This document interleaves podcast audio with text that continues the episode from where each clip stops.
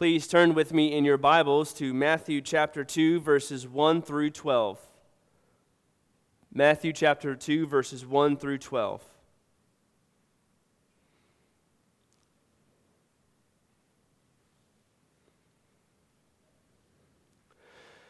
Today is the last Sunday of the year and the last Sunday in which we are talking about the theme of Christmas.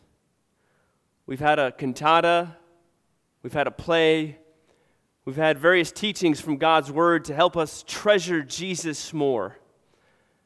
And we're going to look at yet another passage about Christmas, and it's a passage about the Magi visiting the child Jesus to give him presents and to worship him. This is a popular passage, although there are a few misconceptions about it, some of which I hope to address in today's sermon. Once again, our passage is Matthew chapter 2, verses 1 through 12.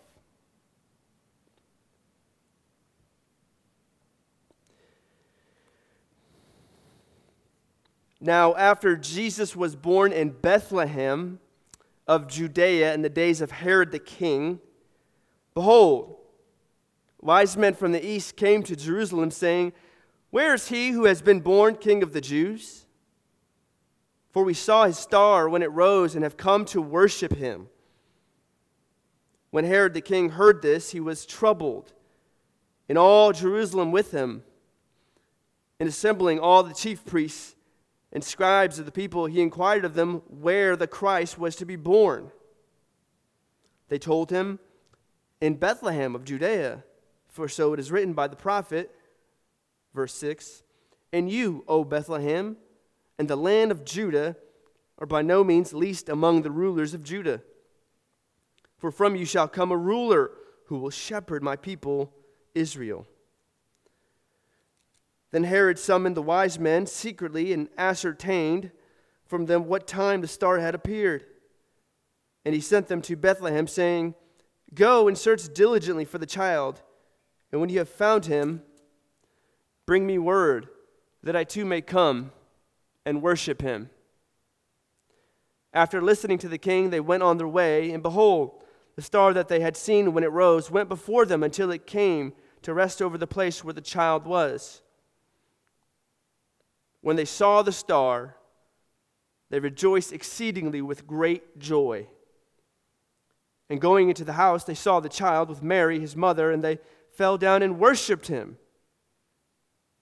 Then, opening their treasures, they offered him gifts gold and frankincense and myrrh. And being warned in a dream not to return to Herod, they departed to their own country by another way. Several years ago, I was getting a haircut from a guy who was extremely talented at cutting hair. Very gifted. I was in a barber shop. It was a new barber shop. My mom had told me about it. I was happy to support local business. And him and I began to talk, and we had good conversations. And quickly into the conversation, I realized that, you know, me and this guy, we have some, we have some things in common. But I would find out eventually that we didn't have everything in common. Uh, somehow, if memory serves me correctly, the theme of faith and belief came up. And I told him, I'm a Christian. And then he said, I'm a Muslim. And then he said, We worship the same God, don't we? How would you respond?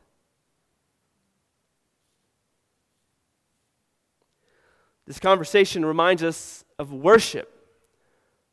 Our hearts were made to worship. Like King Herod, sometimes our hearts turn in on themselves and we desire worship. Perhaps even becoming a Christian after becoming a believer, you might make something else more important to your life than God, thus making that thing your object of worship. The big theme of this passage is that because Jesus is king, we should worship him. That's how do I know that? There's a few things that give that away. One is the word worship is repeated several times. Verse 2 Where is he who has been born king of the Jews? for we saw his star when it rose and have come to worship him. Verse 8 And he sent them to Bethlehem, saying, Go and search diligently for the child, and when you have found him, bring me word that I too may come and worship him. Verse 11 And going into the house, they saw the child with Mary, his mother, and they fell down and worshiped him. This is not just a fun, fuzzy Christmas story about magi and presents and so forth. This passage is fundamentally a distinct observation of who the child was, and that is the King of the Jews, the King of the world, born to be worshiped. That's the theme of this passage. We also see kingship language that this king, Jesus, is not just some ordinary person. No, we know that for several various clues. One of them is that Matthew tells us that he's born in Bethlehem, the country Bethlehem. Bethlehem is repeated several times in this passage. And as a reader to Matthew's audience, or as readers of the scriptures today, our minds are meant to be drawn to the Old Testament, where many kings were born in Bethlehem. Most prominently, King David, who was born in Bethlehem, and he was the king of Israel. But Jesus is not just the king of Israel, but he is the king of the world. And it, David's ministry was in part a foreshadowing of the coming of the true king who was to come into the world. Bethlehem. It's a place where many kings were born. And here now, the greatest one is born. This is not on accident. It's not like Jesus could have been born anywhere. He had to have been born in Bethlehem to fulfill prophecy. That's what we see in verses 5 through 6. That's an Old Testament passage from the book of Micah. There's a prophecy, it's a, di- a divine prediction that inevitably comes true. Lots of them in the Old Testament. You might say the Old Testament is our promises, New Testament fulfillment. And one of the promises made hundreds and hundreds of years ago is that the Messiah, the deliverer, the King, God in the flesh, would be born in Bethlehem. This was extremely important. It was a prophecy, and here it comes true. And then we move on into the narrative, and we see these guys called the wise men some, some translations say wise men, some translations say magi. Someone asked me this past week, what's the difference? Nothing, just different titles for the same people. And the word magi here, uh, it comes from the word magic. Magi, magic, magician. In the narrow sense, it means a magician. But over the years, it has broader meaning. You might say linguistic flexibility, or it, it can mean various things. Uh, and, and, at this point in history, uh, the word most accurately means astrologers. Magi were men who were astrologers. You know astrology, like the study of stars and planets and so forth. They were those kind of guys. They were intellectuals, they were academics. That's why we're talking about seeing a star and so forth. Um, God is stooping to their level. They were, they were men who studied astrology, dream interpretation, sacred writings. They pursued magic. They weren't necessarily godly men, they weren't necessarily those who had a relationship with God. But somehow, through their royal calculations and their studies, they concluded this a royal birth had taken place, and they had come to worship him. Tra- tradition has it that there were three wise men. There's actually a hymn called Three Wise Men. Uh, oftentimes, you might hear that there were three of them that should be rejected because nowhere in the Bible does it say that there were three wise men. It doesn't say how many wise men there were, it just says that there were wise men. So there wasn't three. Let's go ahead and get that number out of our head. It probably comes from the fact that there were three gifts gold, frankincense, and myrrh. And people have uh, alleged said that because there's three gifts, there must be three wise men. That's not actually a logical connection. We don't know how many magi there were. In fact, they they probably didn't come by themselves. They, they likely came with many attendants. They likely came with many guards. This was probably a 20, 30, 40 day trip. It took a lot of work to get there. But for these men, these men, many of which who do not know God in a saving way, their actions could not have been more appropriate because after that sacrificial journey with gifts and attendance and other people with them, they come to worship the one and only true King, Jesus. I've mentioned the word worship several times here already so far, and if I were to ask you one on one personally, and if I said, hey, when's, when's that time? When's that time at Bethesda is the worship part? Uh, some of you would say, worship part, it's a time where we sing songs. You know, the 9 a.m., the hymns, the 10:20 a.m. service, the contemporary songs. Worship. It's when we sing. Uh, worship is not less than singing, but it's more than singing. To say that worship is only singing is to have an incomplete and deficient understanding of what worship is about. The entire service is worship. All of life is worship. The word worship comes from the word worth. So, what is something worth to you? If I, if I were to ask you, you know, come in your home, say, what is this worth to you? You might say, it's not worth that much to me. You can do whatever you want with it. I, that thing is really worth a lot to me. Please don't touch it. It's, it's, it's where you ascribe worth to your life. And so, worshiping Jesus is not merely coming to church on Sunday and singing songs, although that is critical for Christian growth. Worshiping Jesus means ascribing worth to Him above all other things in your life. That's what it means to worship Jesus, that He is some central, preeminent in your life, more important than anything. John Piper says it this way True worship is a valuing or a treasuring of God above all things. What it means to worship Jesus.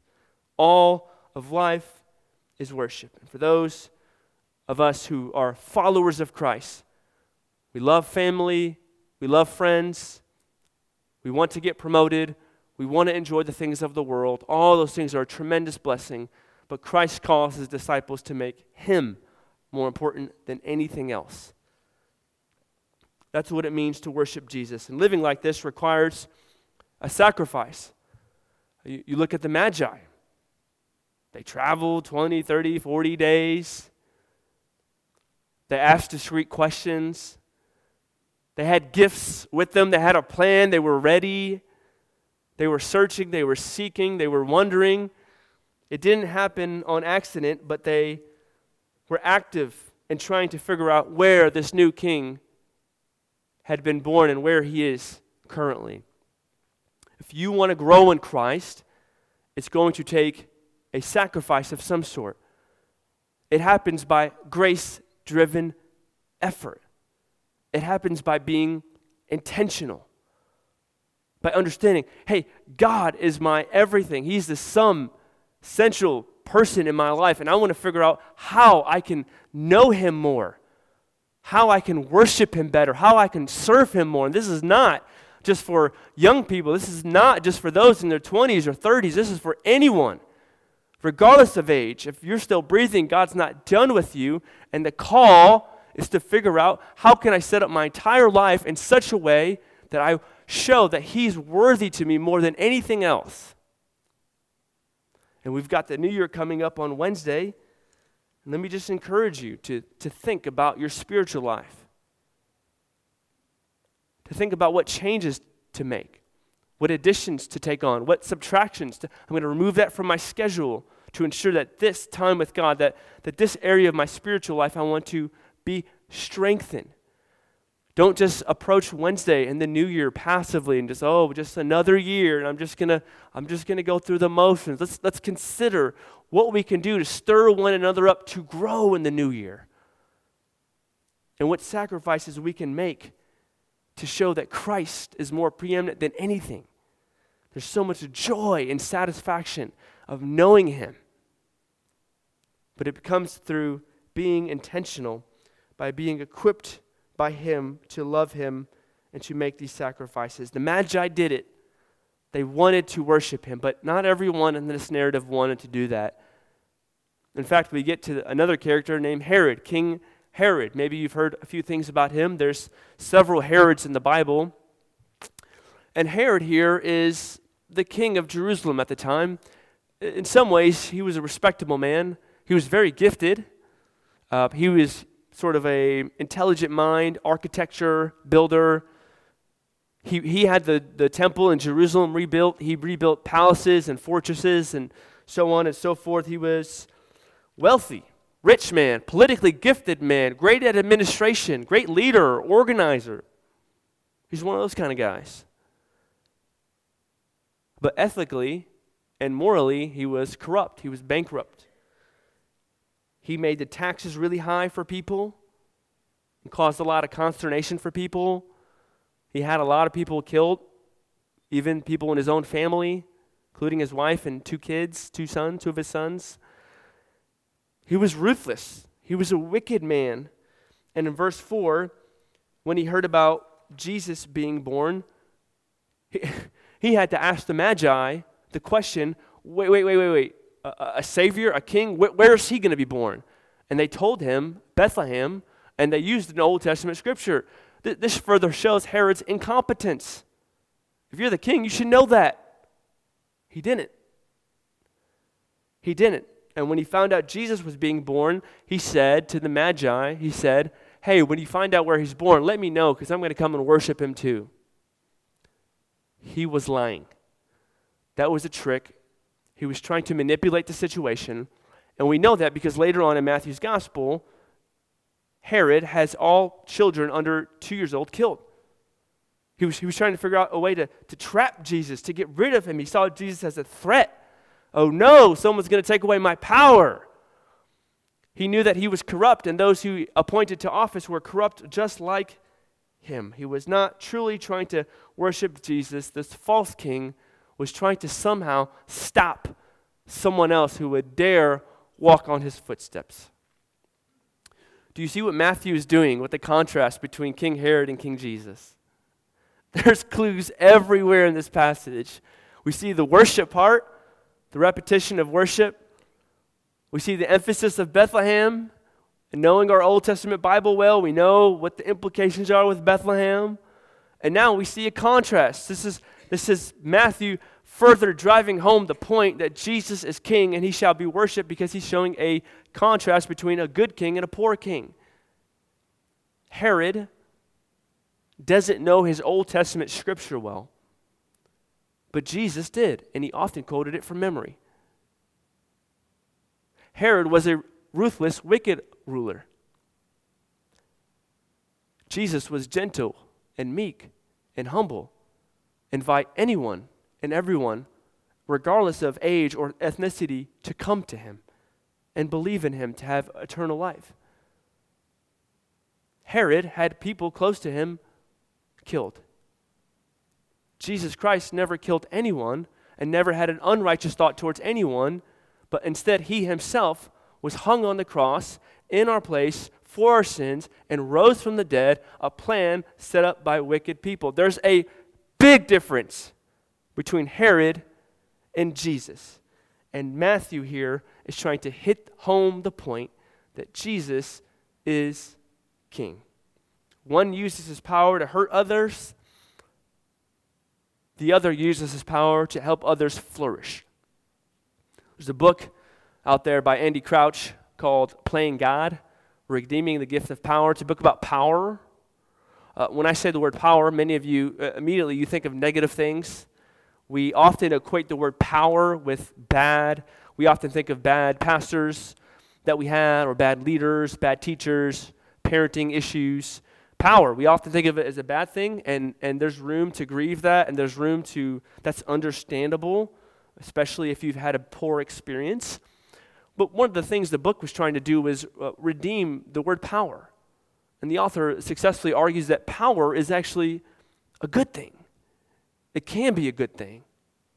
And actually, uh, power is for the flourishing of other people, the flourishing of society, to help people, serve them. If you're uh, older or intelligent, or you have money, if you have status, you have influence, or whatever, and you have people under you working for you, if you're a manager, if you're a boss, the people around you that God has placed are there for you to exercise and use that power to help them flourish, to bless them, to serve them. For example, if you're a parent, biblically and literally speaking, you have authority over your children. If you're a CEO, if you're a manager of a company, if you're an entrepreneur of some sort, you have authority over various employees. It might be limited, but there's still authority. All of that there is to help others be, um, be blessed, to help them flourish. Let me ask you this question. Since if power is influence, and, and all of us to varying degrees in this room have power, how are you using that power? Are you using it to micromanage and control and people, or are you using it to bless them, to serve them, to help them? When people under you, whether it's children or grandchildren or those who work with your company, when, when, when you walk in the room, do they cringe? Or are they glad to see you? Perhaps you do a good job of helping those under your care flourish. Maybe you do a good job of that. Maybe, maybe your issue, or maybe, maybe the issue is less of this sort of negative, bullying, domineering spirit. Maybe, maybe you feel um, insecure or jealous of someone else might taking away your power, your influence. Your company recently hired someone, and you're wondering, man, is that, is that person going to take my shine here or take my job? Are they going to be considered for a job promotion over me? When we get new church members, we praise God, or uh, maybe there's a ministry you run here, or there's an activity here that you do, and you're worried, oh no, is someone going to take away my power? Are they going to take away my influence? When we, when we feel threatened by people in this way, we're essentially acting out of insecurity and jealousy and not out of neighbor love. The people that God has put in our lives, uh, image bearers of God. Every person is an image bearer of God, whether they're a believer or not. And although we do not need to be their best friend and always text them back, and we don't need to be friends with everyone, but there is a, a kindness, a gentleness, a respectability that Christ calls his people to give to everyone. And if you have any power, it is to help the people around you flourish. The, the more that we find our sense of identity and security in life from Christ and who He is and what He's done for His people, the more we will feel free to love and serve other people. The more our identity and security is wrapped up in what we do, in our position, and our good looks, and our charisma, and our money, and so forth, it's going to be more difficult to serve other people and bless other people in this area. So, the, the remedy is to grow more in love with God, to understand God more, to know Him more, and to find our sense of worth from Him, and to ascribe worth to Him. And the more that we do that, the more we will be able to love and bless and serve other people and not feel threatened by them. The people in our lives are image bearers of God to be loved, not to be somehow threatened by. King Herod was threatened, but the Magi were not. The Magi are eventually led by a star to the home of Jesus. We just heard the song. They saw the star and they rejoiced with exceedingly great joy. Um, some astrology and astrologers are actually pretty, pretty against the God of the Bible. So God here using a star is not his necessarily his endorsement of astrology because some people like to look to Pluto and Mars and so forth and give divine information. If you want to know about God, look to the Apostle Paul, not to Pluto. Look in the Bible. This is not necessarily God's endorsement of astrology, but sort of his, his love and his care and his understanding of people and how they're wired and how they're gifted. And God says, okay, you're astrologers, you understand stars, you do this like all day, you're getting close. I'm going to stoop to where you're at and provide a star supernaturally to lead you to where Jesus is. This is God, this shows God's individual care and God's individual, all knowing knowledge of every single person. God knows everything about you, both good and the bad, and He often meets us where we're at to help us to get to the next step of where He wants us to be. Ordinarily, these are not the means that God uses to guide or govern His people. Ordinarily, things like the Bible, God's revealed will, what's, what's in the Bible, the Holy Spirit, a He, not an it, third person of the Trinity who lives in every believer. If you're not a believer, you don't have the Holy Spirit living in you. Holy Spirit is given and power to Christians who follow Jesus. Your conscience that helps guide as a compass, uh, wisdom from other mature Christians, so forth. These are just some means that God uses to lead his people. But here we see a star. We see a dream. These are things that would have been very familiar to the men that God used to lead to the house to worship Jesus. And they, they did. They fell down and they worshiped him. At this point, they were Gentiles. They were, the gospel hadn't really went to Gentiles. It was primarily towards the Jews. And here, even though the Gentile magi, many of them did not have a right relationship with God, their actions could not be more appropriate and more fitting they fall down and worship Christ. This is a foreshadowing towards the gospel going to the Gentiles, Gentiles, anyone who's not Jewish, through Paul and Peter, and then eventually to everyone who's a Christian, people like you and I. And it is an appropriate foreshadowing of what is about to come when the gospel breaks forth to everyone, every tribe, tongue, and nation. Another misconception after they give Christ the, the gifts of gold and frankincense and myrrh. We should not attach too much symbolism to that. I saw some commentators really try to stretch home what that meant. I, it doesn't mean anything, it's just gifts fitted for a king and potentially provision as they go to Egypt. Another misconception about this story, in addition to the fact that there were three magi, there weren't three magi, is that Jesus at this point is a newborn baby. Uh, you may have seen a nativity scene with Jesus, a baby, three men, maybe a shepherd, a star in there, some presents, and so forth. Uh, Jesus at this point is not a baby, he's a child. The scriptures say child, and it says house.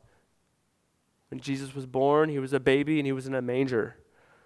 So, scholars speculate, but Jesus is roughly one, maybe two years old at this point. He's not a, he's not a baby at this point. We have likely seen the images some nativity scenes of, as I mentioned, uh, magi and, and, a newborn baby and, and so forth and so on. We should, we should get the, the pop culture understanding of the Christmas story out of our head and more, more looking into the scripture to see what happened. And it is a, the child in a house. Where's the one born king of the Jews? They asked earlier. Where's the one? This is the one. And one of Matthew's main purposes in writing his gospel was to show his audience who the long, Messiah, long awaited Messiah would be. At the end of Malachi, the last book of the Old Testament, in the beginning of Matthew, there's a 400 gap period there. Surely God would have forgotten by then not just after 70 years or 100 years or 200 years or 300. I mean, there's 400 years of all these Old Testament promises. All these Old Testament promises of the deliverer, of the one who was going to come, the Messiah. And it, it seemed like God was silent. It seemed like God was absent. But, but the birth of Christ and Christ as a child being worshiped is a, is a reminder that God is not silent, that God is not absent, that God has not forgotten his promises, that God is not done with his people, that God knows, he remembers, he sees, and he acts on his timing and his timing alone. And here, Christ is born, and he's a child. And later in Matthew's gospel and all the gospels, we see this perfect life, a sinless life. And then he dies on the cross, suffers on the cross, and rises from the dead. That anyone no matter what sins you've committed, no matter where you're from, no matter your socioeconomic or demographic or ethnicity or whoever you are, that if you turn from sin and believe and trust in this long awaited King, all your sins are forgiven, past, present, and future, and he engrafts you into the people of God forever. Story of Christ of the Christmas season is not one to yawn at. I fear that we've become so familiar or over familiar with this story, we have lost the significance of his truth, of what it means. And maybe you talked about it over Christmas. You know, we've all seen Perhaps many of us have seen a baby or a toddler open up Christmas presents. When a baby or a toddler opens up Christmas presents, they seem to be more interested in the wrapping paper than the present.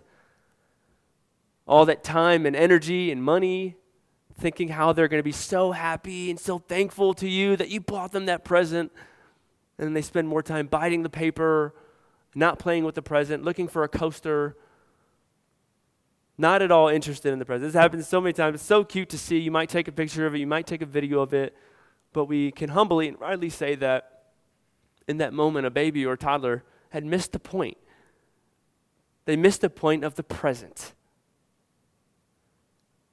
And we can be like toddlers or babies in our own spiritual lives, can't we?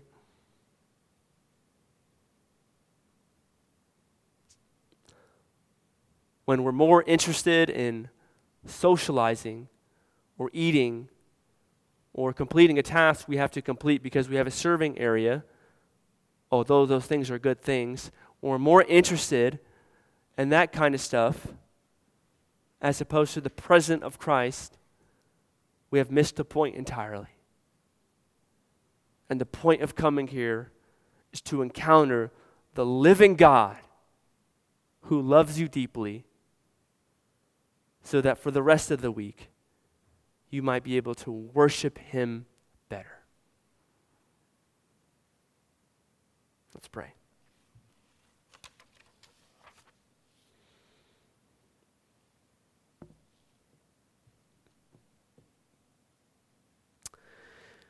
Father, we recognize that there is only one God. We recognize that you are the only God, the God of the Bible, the one to heaven. Help us, Lord, with our lack of worship. Help us, Lord, to consider what areas in our lives that we need to place you above other things. Lord, we repent from our addiction to busyness and social media and coasting. God, I just I pray that you would spark in us a desire to make sacrificial changes to worship you. And this is only possible because of your grace. You love us, Lord, where we're at. Thank you, Lord, that you care for each and every person in this room. And I pray that we would have a spirit of hope as we leave, that we would praise and love you more fully. In Jesus' name, amen.